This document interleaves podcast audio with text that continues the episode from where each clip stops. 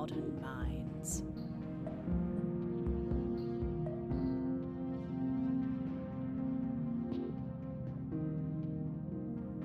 Episode six. Let's go over it again.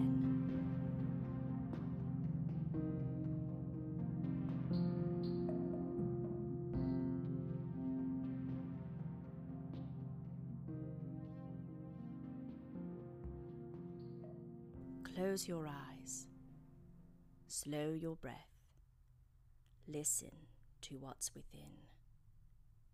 Do you hear it? Do you recognize it? In the darkest recesses of our minds, there is a catalogue of every moment of our lives. Though we cannot access the whole of it at will, it is always there, lying in wait. It awakens at moments when we need it. It reminds us of when Alex's birthday is, whether we turned off the stove this morning, which classmate made us cry playing dodgeball that one time in third grade, and the name of that actor who was in that thing with the other guy. You know, the blonde. The blonde one. The blonde one with the thing married to that one actor who was in the other thing. Oh, come on, I know you know this, for God's sake. I know you know who I mean. Anyway. It is an ever-evolving archive of everything that makes us who we are, down to the last minute detail. Sometimes it whispers to us, giving us that nagging feeling that we've forgotten something.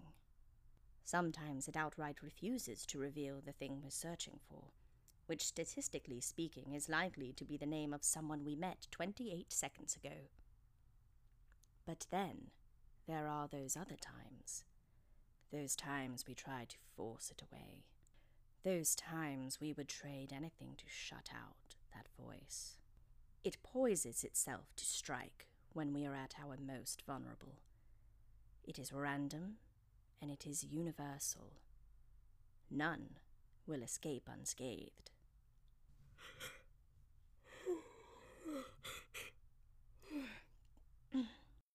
Take this person, for example.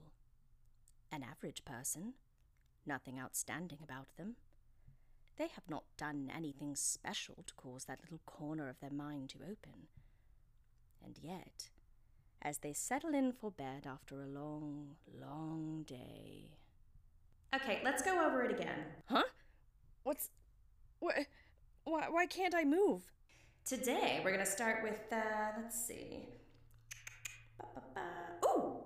How about that time you used the self-checkout lane and deliberately put in the wrong produce codes to save money? Looks like someone is an unconvicted thief. Ooh, guilty, guilty, guilty. Um, ooh, no, a much better one. Remember when you had to give that presentation at work and when you opened your laptop, you had forgotten to close the porn tab from the night before? Classic. I... I've been trying not to think about that, actually. Hmm. I wonder if we should spend a few hours going over all the offensive things you said to people before you knew better. I would prefer not to. I think we'll start with that time you ganged up on Jenny Mason in third grade and made her cry in front of the whole class. You never did apologize for that, now did you? Hmm. Poor thing. Please stop. Please, please let me go. Nope, we're just getting started. Settle in. It's going to be a long, long night. Close your eyes. Slow your breath. Listen to what's within. Do you hear it? Do you recognize it? Is it your turn next? What lurks deep within that you may have forgotten? Don't worry, it'll come back to you.